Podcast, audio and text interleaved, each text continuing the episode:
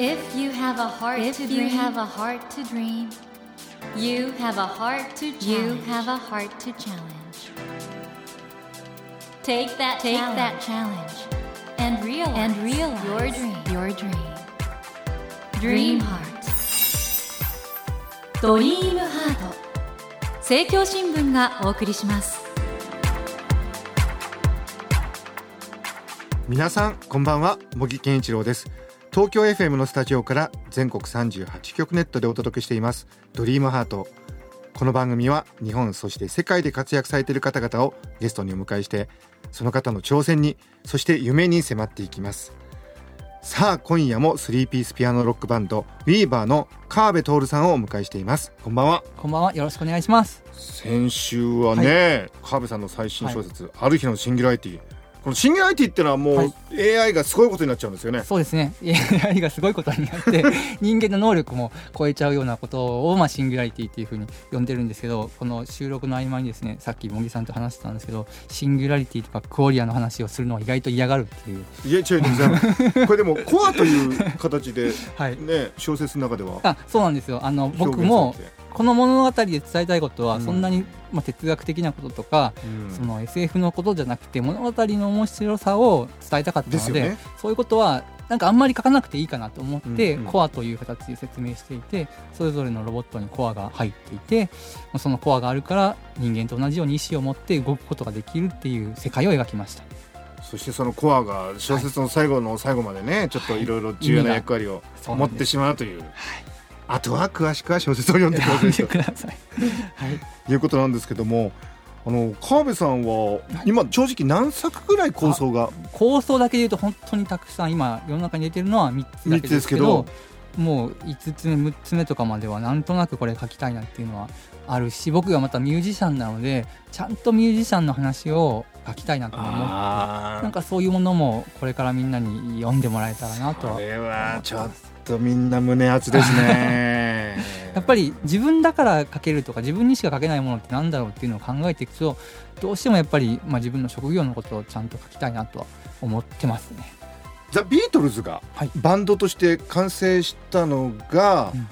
リンゴがドラムスで来た時にジョンがこれで完成したねって言ったという風の噂聞いたことありますけど、ウィーバーもやっぱり川辺さんがドラムスでこれで決まりだと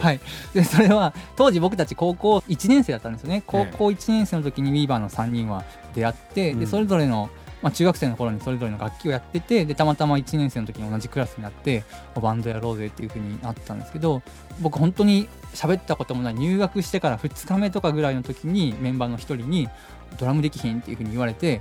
たまたまドラムやってたからできるでって言ってメンバーになったみたいな感じで、その縁がもう十何年も。これ名門神戸高校としてはかなりそれは変わった成り行きですよ ね。地元の人しか知らないけど神戸高校っていう地元では名門の高校が、神戸高校の1年生の教室でそんな通りすがりの川辺さんが捕まっちゃったんですね。そうなんです。バンドやってるなんてね、あの高校ではなかなかみんななかったんですけど、それを僕がメンバーと出会って、今までこうやってバンド続けてるって。そのあたりから始まる小説、ちょっとね、そうですね、読みたいですよね。自叙伝みたいなこともね、書けたらいいなと思うんですけど、ちょっと今探ってるってことですね。そうですね、ということで、今夜も3ピースピアノロックバンド Weaver の川辺徹さんをお迎えしています。川辺さん、今夜もどうぞよろしくお願いします。よろしくお願いします。それでは今夜も川辺徹さんのプロフィールをご紹介します。川辺さんはですね、1988年兵庫県のお生まれです。関西学院大学文学部文化歴史学科哲学倫理学専修をご卒業されていらっしゃいます。そしてですね、ピアノドラムベースの3ピースピアノロックバンド Weaver のドラマーとして、2009年10月に白鳥夢でメジャーデビューされました。そして川辺さんはバンドでは作詞も担当されていらっしゃいます。またバンド活動の他には、2018年に小説家デビュー作となる夢工場ラムレスを刊行され、また2019年には2作目の流星コーリング、また先日3作目となるある日のシンギュラリティを発表され、作家としても精力的に活動されていらっしゃいます。ということで、この3ピースピアノロックバンドということで、いわゆるリードギターみたいなのがいない、いないバンドですね。本当ピアノとベースとドラムだけなんで、当時僕たちが10代の頃ってもうずっと聴いてたのがバンプオブチキンさんとか、うんうんうん、アジアンカンフージェネレーションさんとかをまあ聴いてて、いわゆるツインギターのバンドがもう世の中を席巻してた時代で、うんうんうん、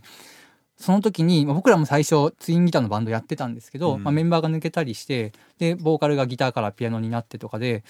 当時はピアノのバンドが売れるなんて、売れるというか世の中に出るなんてことがまずないだろうって僕らもまあ疑いながらもやってたんですけど、まあ、当時地元のライブハウスの方が逆にいないから、まあ、それが個性になっていいよっていうふうに言われて、まあ、半信半疑で活動してたらやっぱり数が少ないっていうことで逆に注目されるような機会が多くて、まあ学生の頃はその意味が分からなかったんですけど、なんかやっぱり珍しいっていうのは強いんだなっていうふうに思って、でまあ今までずっと3人でピアノトリオバンドやってますね。高校は神戸高校で名門だったんで、なかなか高校では活動の機会がなかったんですか、はい、もうずっとライブは高校で文化祭とかで目立ちたかったんですけど、うんうん、全くやらせてもらえず、なんかそのアンプが危ないみたいな、アンプからビーム出るのかよとかって言ってたんですけど、うん、アンプが危ないみたいなことで全然ライブをさせてもらえず、まあその結果地元の神戸のライブハウスに出るようになったんで、うんうん、縛られてることが良かったのかもしれないですよね。うん、うん、どうですか、あの神戸で育ったっていうのって、はい、今の音楽活動とかに影響は、うんうん、でもやっぱり東京のバンドの人たちの垢抜けてる感じを見ると、僕らもう10年東京にいるのになんかちょっとまだ田舎の人なんじゃないかなって思うところがあるんです。いやこれ本当にもう根本的にやっぱりそういうコンプレックスがあるのかもしれないですけど、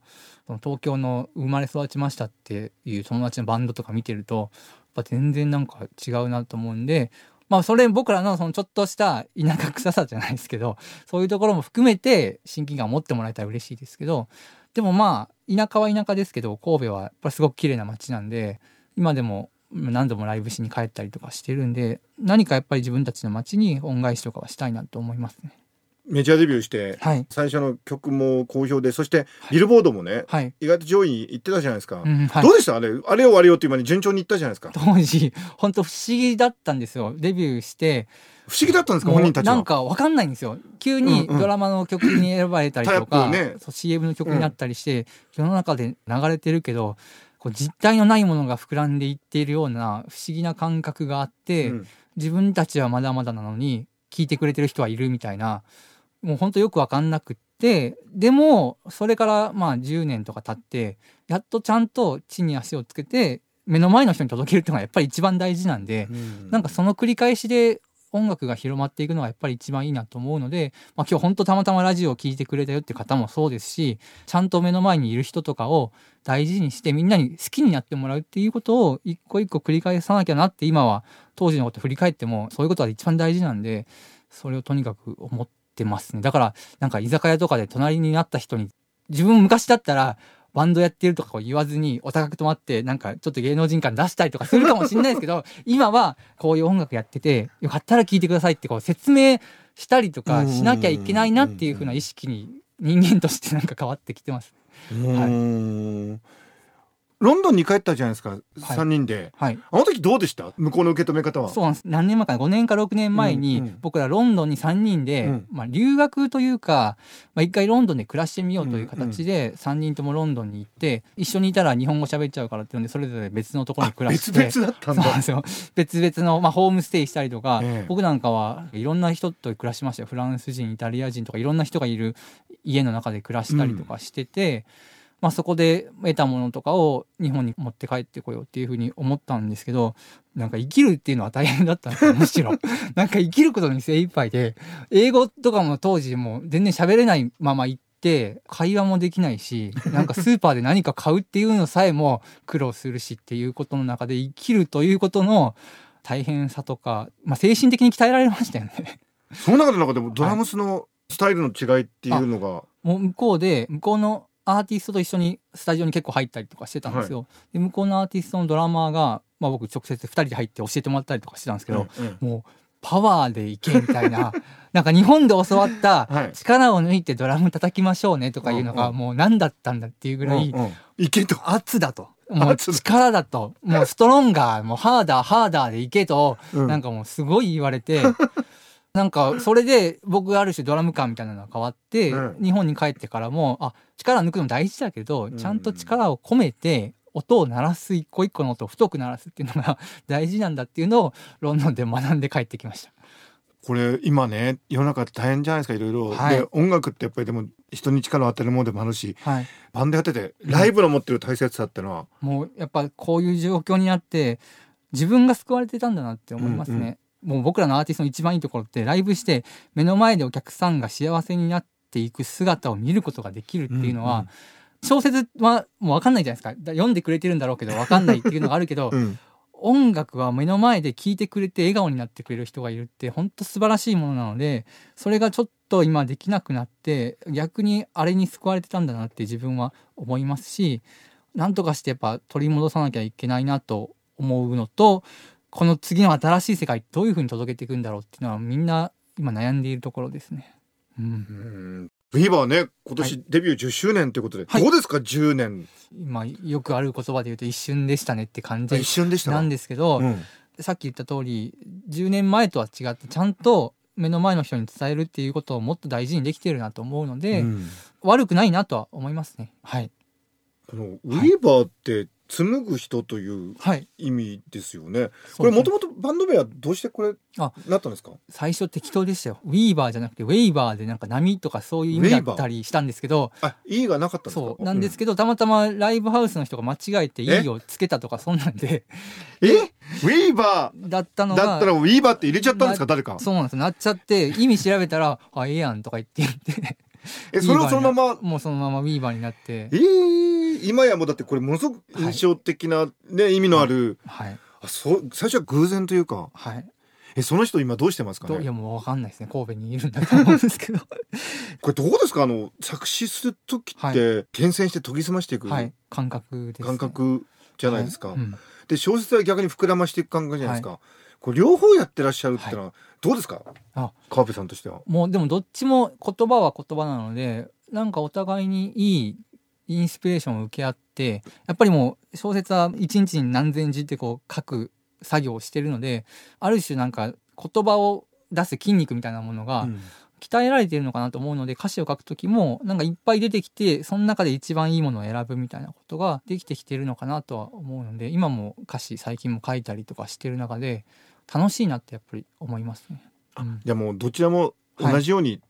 楽しい、はいはい、楽しいっていう歌詞の方がしんどいんですよ実は不思議なんですよその小説ってもう10万字とか書かないと一作にならないから苦労する一方で歌詞ってなんだろう何百字とかで済むはずだから大変さで言うと小説の方が上のはずなんだけど歌詞はもうなんか精神が疲れるというかもう本当にいいものを選ばないと意味が伝わらないしその良し悪しもやっぱり自分でこう最後まで説明できないなんで難しいな言葉にするのでも歌詞は本当に大変です。じゃあその本当にこの厳選した言葉を並べていくその作業ってのは苦しいんですね、はい、苦しいですね小説よりもその日書き終わったらなんかうわ疲れたなっていう感じがあるんでうんなんか自分の中のやっぱりもっと奥底にあるものを頑張って書き出してる感じがあるのでそれが大変なんだと思いますねでも作詞してる人みんなそうだと思いますけどねうんこれからやりたいこととか、はい、でももうやりたいことは山ほどもういっぱいあって、うんうんうん、で今僕は思うのは未来って見えないじゃないですか、うんうん、誰も今の状況になるとも想像してなかったし、だからとにかく未来を予想して何かをするんじゃなくて目の前の好きなことをちゃんと積み重ねていったらなんかつながると思うんですよ、うんうん、だから僕は小説楽しいからやって書けたらそれがたまたま音楽とつながって流星コーリングみたいな作品ができたりしたんですけどその積み重ねだと思うので今写真とか動画撮るのがすごく好きなんです。写真集もなんか売り切れになっちゃったそうで、そうなんです。そういう風景の写真とかを撮ったりするのがすごく好きなので、うん、そういうことをちゃんと続けて極めていったらまたそれが自分の音楽とか小説ともつながってくるだろうからそういうことをちゃんと好きなことをどんどん続けていくっていうのが今自分のやりたいことですね。そんな中であれですかねやっぱり哲学的な視点っていうか、はい、やりたいです。僕本当今日茂木さんにいっぱいその話聞こうと思ったぐらいなんですけどいや授業を受けたかったぐらいで多分僕のファンの方というか Weaver のファンの方も茂木さんの話聞けるって多分今日すごく楽しみに何かの機会によろしくお願いいたします川辺さん、この番組のテーマは夢と挑戦なんですけど、はい、これからの夢挑戦なんでしょうかね。あ、まあ、さっき語ったこともそうなんですけど、もうむちゃくちゃな夢言うと直木賞か本屋大賞取りたいなっていう行くんじゃないですかね。もうこれ無謀言っちゃったんで、もうこれはもう出版社の方聞きましたか。もう無謀なことなんですよ。でもいやいやこれみんなやっぱ作家とかやる人って言っとかないとダメだなと思って。そうですよね。こう東京 FM のスタジオなんで文芸春秋社あちらです。文春の方分かりましたか。川辺徹さん直木賞だそうです。お願いします。本屋大賞は全国の本屋ですね、はい、全国の本屋の皆さんにちゃんと向けて聞いてる本屋さん注目してくださいね。ぜひ本屋大賞読んでもらうだけでいいんで、はい、ぜひ。そうですよね。まず出会ってもらうということが読んでいただかないといけないですからね。、はい、それはでも本当素晴らしい夢ですね、はい、でそのためにじゃあこれからも書き続けるという。そうですね。本当今音楽もそうだし、まあ、物語もそうですけど、うん、何が売れるかって誰もわからないから、うん、とにかく僕はバッターボックスに立ってバットを振り続けるというのをひたすらやりたいので、かっこいい。もうとにかく面白いと思ったものを作品にして、どっかで多分今までその例えばファールだったりしたものも一回ホームラン打ったらなんか変わってくると思うんですよ、うん、それを今は目指してなんとかモチベーション高めて活動していきたいなと思いますね。素敵ですね。ぜひ皆さんこの将来の直木賞作家川辺徹さんもですねめっちゃやっぱやめてカットしてやめてそのままある日のシンギュラリティ、ぜひこれ僕やっぱり人間に対する優しい視点っていうのがめっちゃいい人ですよね、川辺さんってね。いやありがとうございます。すいません。この作品から伝わってくる優しさっていうか、はい、人間の温かさっていうのは本当にそこにやっぱり僕はすごく勇気づけられますし、ぜひ皆さんある日のシンギュラリティお読みください、はい、そしてWeaverとしての告知もあるんですよね、はいはい、来年の1月と2月に東京、大阪、それから横浜でビルボードでライブをしようと思っていて、はい、やっとお客さんを入れてライブができるということで、いやもうこれ楽しみですね、はい、まあ、ビルボードという環境もあってとにかく安心してお客さんに来てもらえる環境を作ろうと僕らは思っているので、ぜひ皆さん来てもらえたらなと思っています。それから茂木さんの本クオリアと人工意識もすごく面白い小説だったのでWeaverのファンの方もぜひこれ哲学興味あったら読んでもらいたいなと思います。川辺さんWeaverとしては新曲キャリーオンが配信リリースされていて、はい、そして小説家としてはクラーケンラブより新刊ある日のシンギュラリティが発売されていますので、はい、お聞きください。そしてお読みください。そしてなんと嬉しいお知らせがあります。皆さん、はい、川辺さんの最新刊ある日のシンギュラリティを番組プレゼントとして3冊いただいて、しかも、はい、川辺さん直筆サインをしてくださるということで、します。これはお宝ですよ。将来の直木賞作家ですから本当にぜひ欲しいという方はですね、この後番組のエンディングで応募方法をご案内いたしますので、もう少しお待ちください、はい、そして最後にですね、川辺さん本当にこういう時期、はい、Weaverの音楽から元気をもらってるっていう人もたくさんいらっしゃると思うので、ファンの方々に何かメッセージをお願いできますでしょうか。はい、僕らは今の状況でもポジティブに音楽をしっかり続けて、みんなに何か希望を与えられるようなものをやっぱり作品を作っていこうと思ってますので、これからの活動も応援していただければなと思っています。どうかよろしくお願いします。ありがとうございます。ということで森健一郎が東京 FM のスタジオから全国放送でお届けしていますドリームハート、今夜も3ピースピアノロックバンド Weaver の川辺徹さんをお迎えしました。ありがとうございました。 Never let go of that dream. Never forget that heart to challenge.茂木健一郎が東京 FM のスタジオから全国38局ネットでお届けしてきましたドリームハート、今夜も3ピースピアノロックバンド Weaver の川辺徹さんをお迎えしましたが、いかがでしたでしょうか。川辺さんこれからね、小説本当にたくさん書いていかれるんだろうなと、とにかくねまだ表に出てない作品もたくさんあるということで、やっぱりね物語を作るっていうことについて川辺さんかなり才能もある、そして情熱もあるということで、ますますねこれからその物語川辺ワールド全開楽しみですし、あとやっぱり曲作りもね考えてみるとある種の物語性が大事になると思うんで、これからねそのWeaverがどうやって多様なクリエイティブの世界っていうんでしょうか、それを展開していくのかって本当に楽しみだと思いますし、またねビルボードでのライブ、こちらもね楽しみにしているファンの方たくさんいらっしゃると思いますので、ぜひ皆さんその日を待って日々の人生頑張っていきましょう。さあそれではお待たせしました、今夜のプレゼントの応募方法をご案内いたします。今夜のゲストWeaverの川辺徹さんのご著書ある日のシンギュラリティを川辺さんの直筆サインを入れて3名の方にプレゼントいたします。ご希望の方はお名前やご住所、電話番号など必要事項を明記の上、ドリームハートのホームページよりご応募ください。私茂木に聞きたいことや相談したいことなどメッセージを添えていただけると嬉しいです。なお当選者の発表は商品の発送をもって返させていただきます。たくさんのご応募お待ちしております。さて来週のお客様はお笑い芸人の小島よしおさんをお迎えします。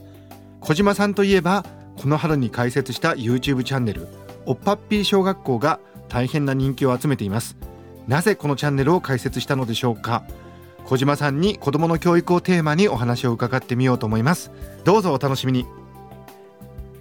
それではまた土曜の夜10時にお会いしましょ